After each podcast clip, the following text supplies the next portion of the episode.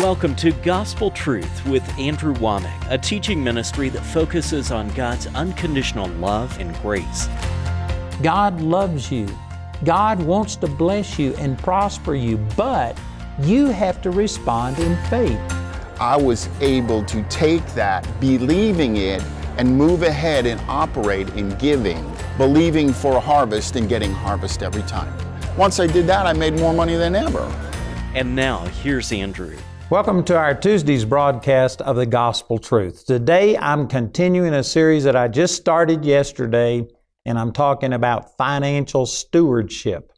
You know, most people will talk about prosperity, financial prosperity, or something. I've intentionally entitled this Stewardship. I have a book on this, study guide, DVDs, CDs. I've got it in Spanish, and we also have a DVD that has six testimonies of people on here who have seen prosperity come through doing it God's way.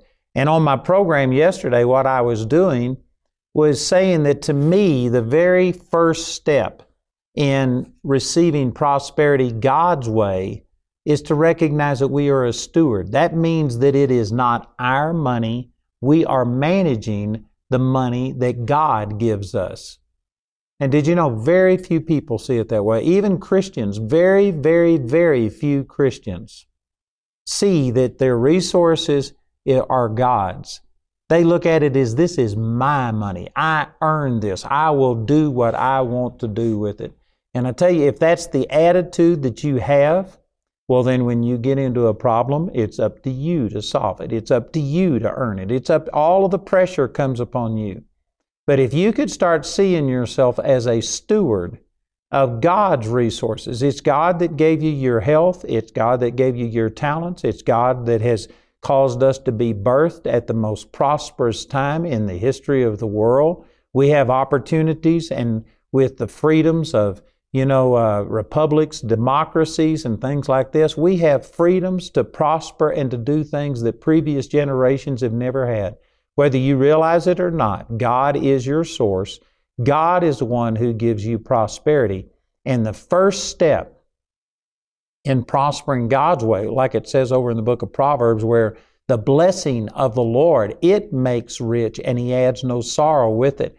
If you are going to prosper the way that the world prospers through all of your toil and effort and through you stabbing other people in the back and promoting yourself and taking advantage of other people and possibly lying and stealing and manipulating, if you're going to do all of that stuff, you can prosper, but there's consequences. You might wind up in a jail cell. You're going to wind up with heart problems and health problems because you're under so much stress.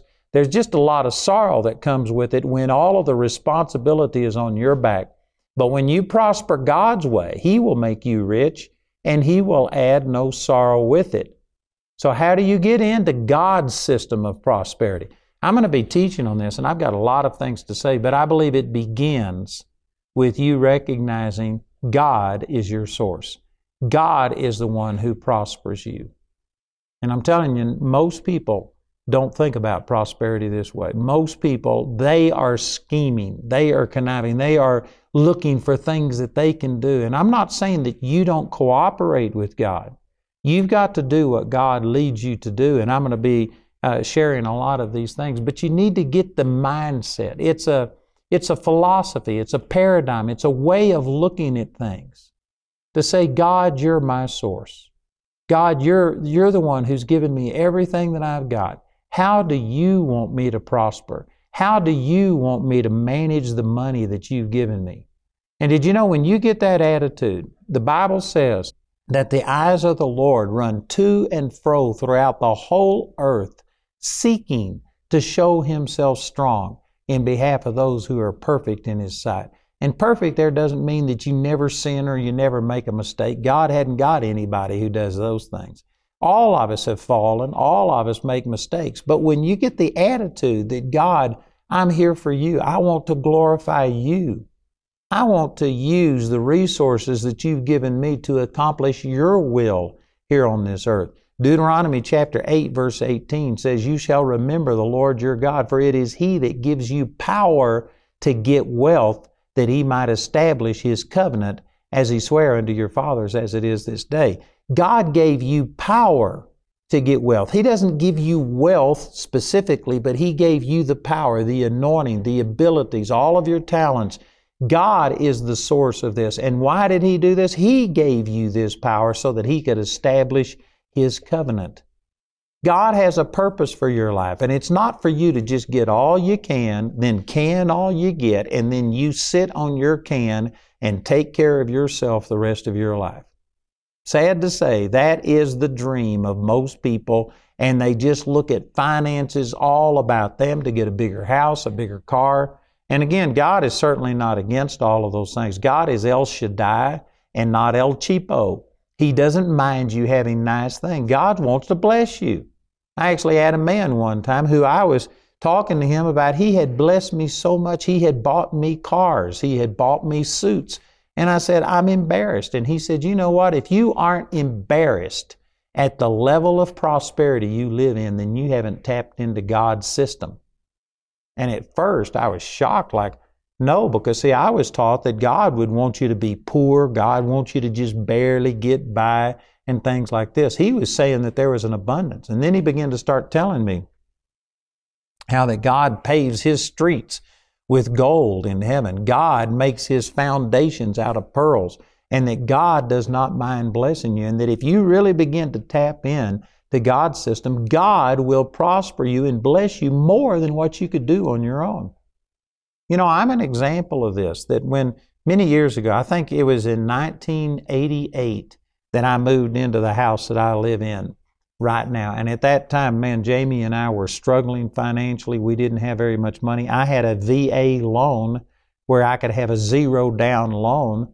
And um, if it hadn't have been for that zero down, I wouldn't have been able to get anything. But even with that, I only qualified for about $60,000. I just did not, I was not in a good place financially. And so I was going to go get a mobile home and stick it on this property that we had bought. Not because I wanted a mobile home, but that's all that we could afford.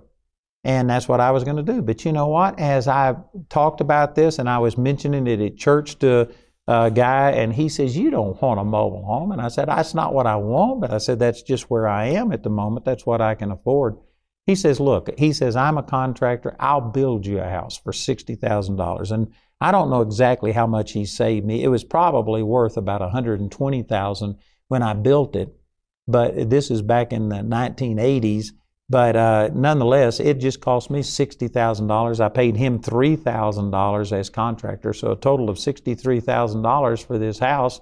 It was probably worth 120 or more thousand dollars then. And God just began to bless me more than what I could produce on my own because God was my source, because I was trusting God. God has blessed me. And I mean, I just have the blessing of God coming upon me.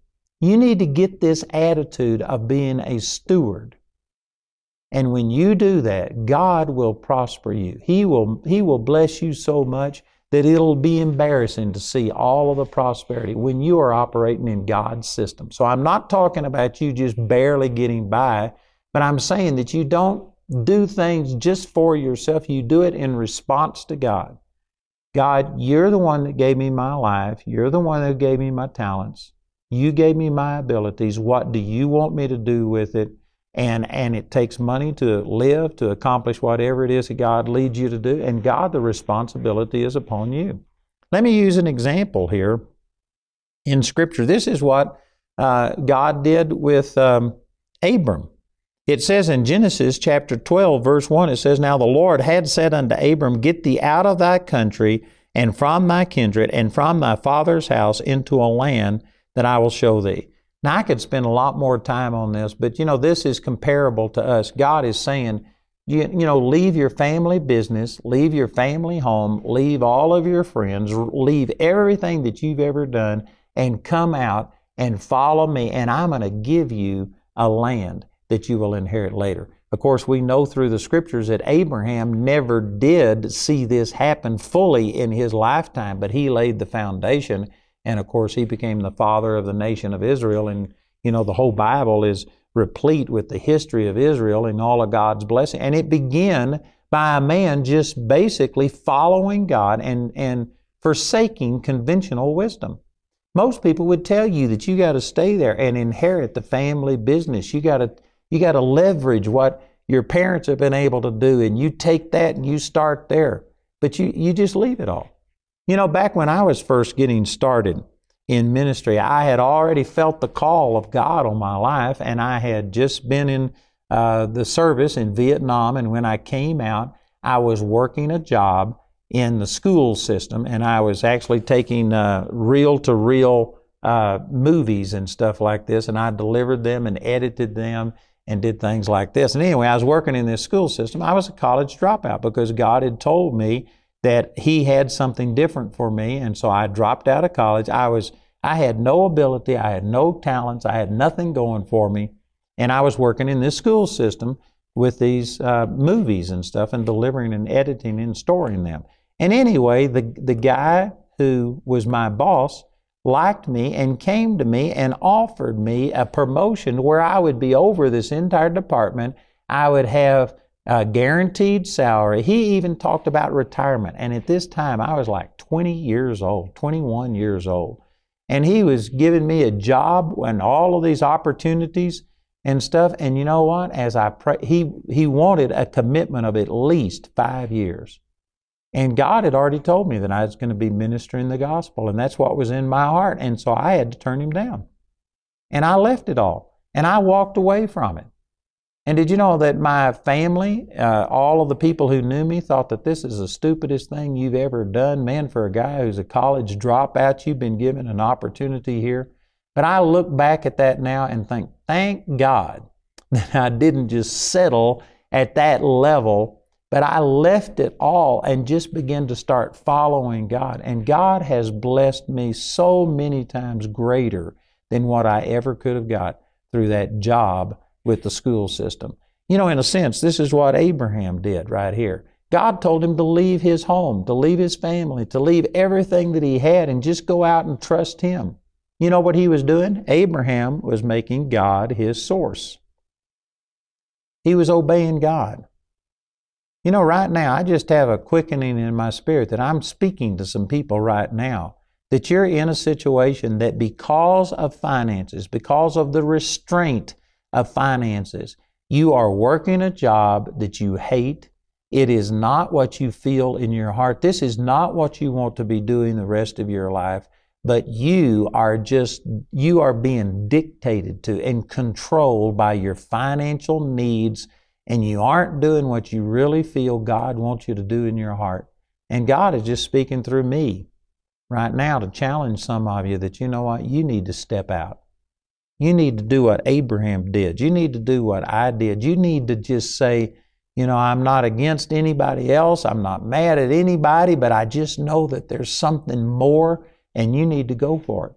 And you need to make God your source. And you need to trust God. And it may be against conventional wisdom, it may be against the advice of everybody around you, but you know that there's something more.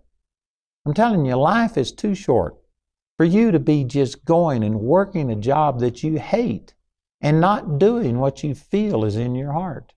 You need to trust God. You need to make God your source. You need to get out on a limb. That's where the fruit grows. And yet, most people are trunk huggers and they want the stability, the security of that trunk. They don't want to get out there on a limb where they're blowing in the breeze, amen. And, and you know, it's risky, but living for God is risky living. But man, it pays off. You know, I could have had this job. I don't even remember now what this guy offered me, but it was, it was piddling compared to what I have now, what God has done in my life.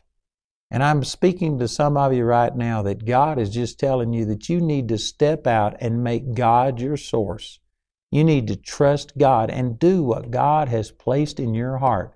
Now, there may be wisdom. Maybe you don't do it cold turkey. Maybe you head in that direction. Maybe you start moving there gradually. I don't know all of the details, but I know that God is speaking to some people right now that, you know what, you need to do what Abraham did and just leave your kindred, leave your country Leave everything and do what God has put in your heart.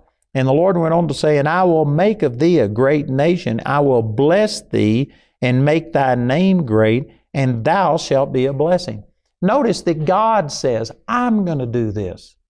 Now, Abraham had to cooperate, but did you know what? Abraham is not the greatest example of a businessman or a person who just followed God perfectly. In this very chapter, Abraham left and started obeying God, but then there was a drought, so he went down into Egypt, and when he got to Egypt, his wife at this time, he was 75 years old and he was nine years older than his wife. So that means that his wife was 66 years old. And when they went down into Egypt, she was such a beautiful woman that Abraham was afraid that people were going to kill him to be able to take his wife, Sarah, from him. So he says, Tell him you're my sister, which was a half truth.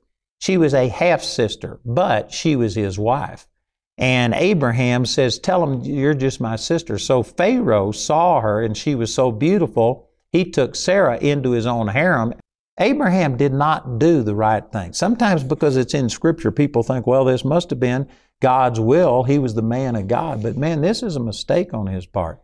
You know, if I went to another country and if I had my wife with me and if I went to, say, one of these Arab countries and and they saw my wife and they wanted her, and I just said, Hey, help yourself. I've never seen this woman before. I guarantee you that's wrong. That is wrong. That's sin. Abraham was in sin, and yet God said, I will bless those who bless you, and I will curse those who curse you. Even though Abraham was the one who was wrong, and Pharaoh in this situation was in the right, who got rebuked? Not Abraham, because he, it, God deals with us based on covenants. Abraham was trusting God. He had started believing God. He wasn't doing it perfectly. He was fearful about his wife. He didn't uh, stand up and defend his wife the way that he should have, and yet God rebuked Pharaoh and not Abraham. And because of this, Pharaoh de- made him depart from Egypt and gave him uh, slaves he gave him gifts of many slaves. He gave him cattle. He gave him flocks. He gave him herds. And Abraham began to prosper. And it wasn't because of his shrewd dealings. It wasn't because he did everything right. It was because God was his source. Did you know, I can truthfully say that I have not done everything right, and yet God has prospered me.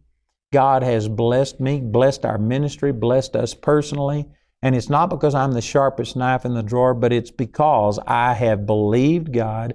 I've made God my source. I'm trusting God. I'm following God. I'm not doing it perfectly, and yet God is blessing me. This is what you've got to do. You've got to get this attitude of a steward. God, what do you want me to do? This life is a gift from you. My talents and abilities are a gift from you. What do you want me to do? And when you start looking at things that way and take everything that God has given you and you see God as your source, it just puts you in a different category than other people. You know, in the next chapter, Abraham by this time had begun to prosper so much that he and his nephew Lot weren't able to live together anymore because their herds were so numerous that they were overgrazing the land. And so Abraham came to Lot and said, You know, we've got to separate.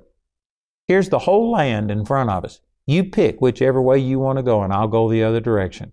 And they were standing in a place down around Hebron, and at that time it says that the land of Sodom and Gomorrah was like the Garden of Eden. It was well watered before the Lord destroyed it, and it was just beautiful pasture land. And where they've been, I've been over there around Hebron down in that area, and it's semi desert. You can literally walk two or three steps in between blades of grass. Now, this may not mean much to you, but in those days, these people, they were getting their livelihood from their flocks and from their herds. They weren't farmers as such, they were ranchers and they were grazing animals.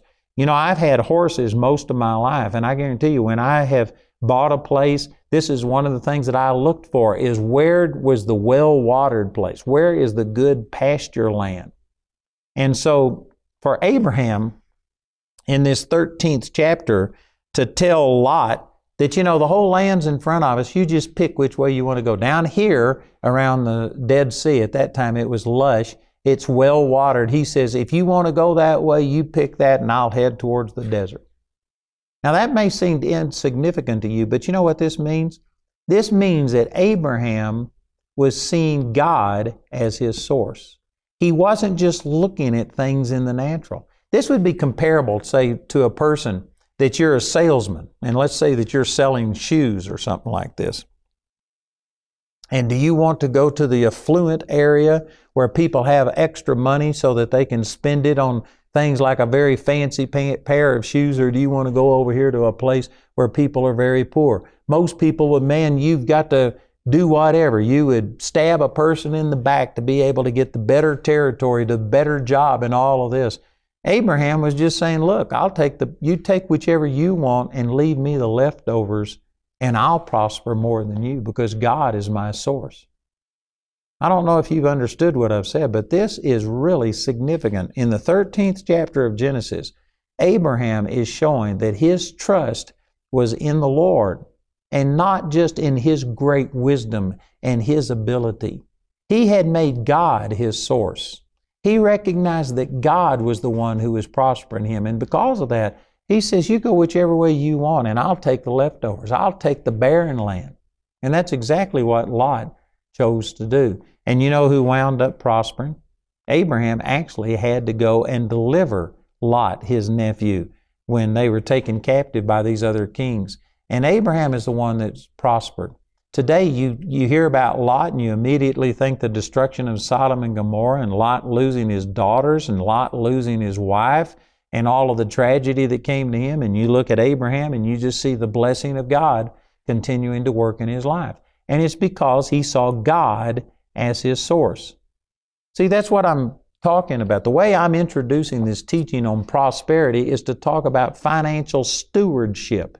You need to see yourself as a steward, not an owner. You need to see God as your source, not yourself as your source. You need to depend upon God and not yourself. And there's a balance here. Yes, you have to work. Yes, you have to do things. You aren't going to just lay on the couch and have God drop money out of the sky. And that's not the way that you prosper in God's economy. There's many scriptures that talk about you setting your hand unto things. God would bless the work of your hands. And so, yes, you have to do things, but you do it in response to God, not doing things and then ask God to respond to you. That's a big statement right there. And I know that God is speaking to many people right now that truly you are the source of your prosperity. The burden is upon you, and that's why you can't sleep at night, and that's why you're worried, and that's why you're stressed out and wondering about what am I going to do? You need to make God your source. You need to start seeing yourself as a steward instead of an owner so that you can cast it over on the Lord and say, God, I'm following you. I'm doing what you told me to do. This is your problem. What are you going to do? How do you want me to respond? God, the burden is upon you. I tell you, that's a great way to live. And I've got a lot more to share about this. Man, it seems like time is going quickly. But I'm going to show you some things here about Abraham that are just amazing. And the same thing applies to us. If you can begin to see yourself as a steward instead of an owner. Again, we've got this book entitled Financial Stewardship. So I've got this book, and then I've also got a study guide that is the same material reformatted so you can train other people and do it through a Bible study, Sunday school class. We've got CDs and DVDs on financial stewardship. I've even got a DVD that has testimonies of other people's financial breakthroughs. Our announcer will give you all this information, and please call or write and receive these materials today to me, I mean, to partner with Andrew Wommack Ministries is just getting these truths out there. You want to put your money and your resources and your effort where other people of like mind want to put theirs. If it can change other people's lives like it's changed my life, then I would be just selfish to not give back into and to share this to the rest of the world. Jamie and I are here just to thank you so much for being partners with us. I tell you, we are reaching around the world. I remember when Jamie and I were it. I would run the sound while she was doing the praise and worship, and then she'd come back and run the sound while I was preaching. We did it all ourselves. Now we have so many people helping us, and it couldn't happen without you. It's very true. We're very thankful for our partners and what they're doing, and you're going around the world too, and everything that this Amen. ministry does. Amen. So we just wanted to say a special thank you. And uh, we love you. And every good thing that is happening through this ministry, you're going to share in every one of those rewards. So God bless you. Thank you for being a partner with us. Andrew's complete teaching, titled Financial Stewardship, is available in either a CD or DVD album, or as a book or companion study guide. Also available is the Financial Breakthroughs DVD, which includes six true stories of people that experienced the freedom of turning their finances over to God. Each of these valuable resources is available for a gift of any amount. Or you can get the Financial Stewardship Package. This package includes the book, study guide, and your choice of either the CD or DVD album, as well as the Financial Breakthroughs DVD. This package has a catalog value of $115, but you can get it today for only $80. Also, Andrew would like to make available his redesigned Living Commentary Bible software. Download your copy of Andrew's Living Commentary and start studying through the Bible with Andrew today. The Living Commentary is available for both Mac and PC for a gift of only $120 exclusively as a download at awmi.net. The individual topic highlighted on today's broadcast is available as an audio CD for a gift of any amount when you write or call. We encourage everyone to give because there's a blessing in giving. But if you're simply unable to afford it, Andrew and his partners will provide today's teaching free of charge. You can order resources or become a grace partner through our website at awmi.net. While there, you can discover more product details and download additional free resources. Or call our helpline Monday through Friday from 4:30 a.m. to 9:30 p.m. Mountain Time at 719-635-1111. To write us, use the address on your screen.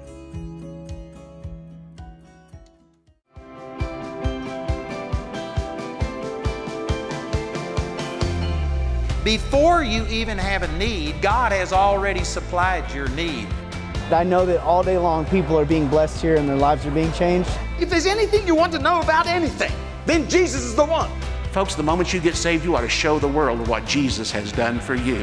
I'm just enjoying being fed by people that have walked places that I haven't walked. If you lay foundations in people's lives, they will get a hold of grace. Because you can't be a pastor and do what a pastor does without grace. I feel like this is an opportunity at the Ministers Conference for ministers to receive the ministry that we need. You're going to speak to the mountain and it's going to move. But first, you got to have faith in God.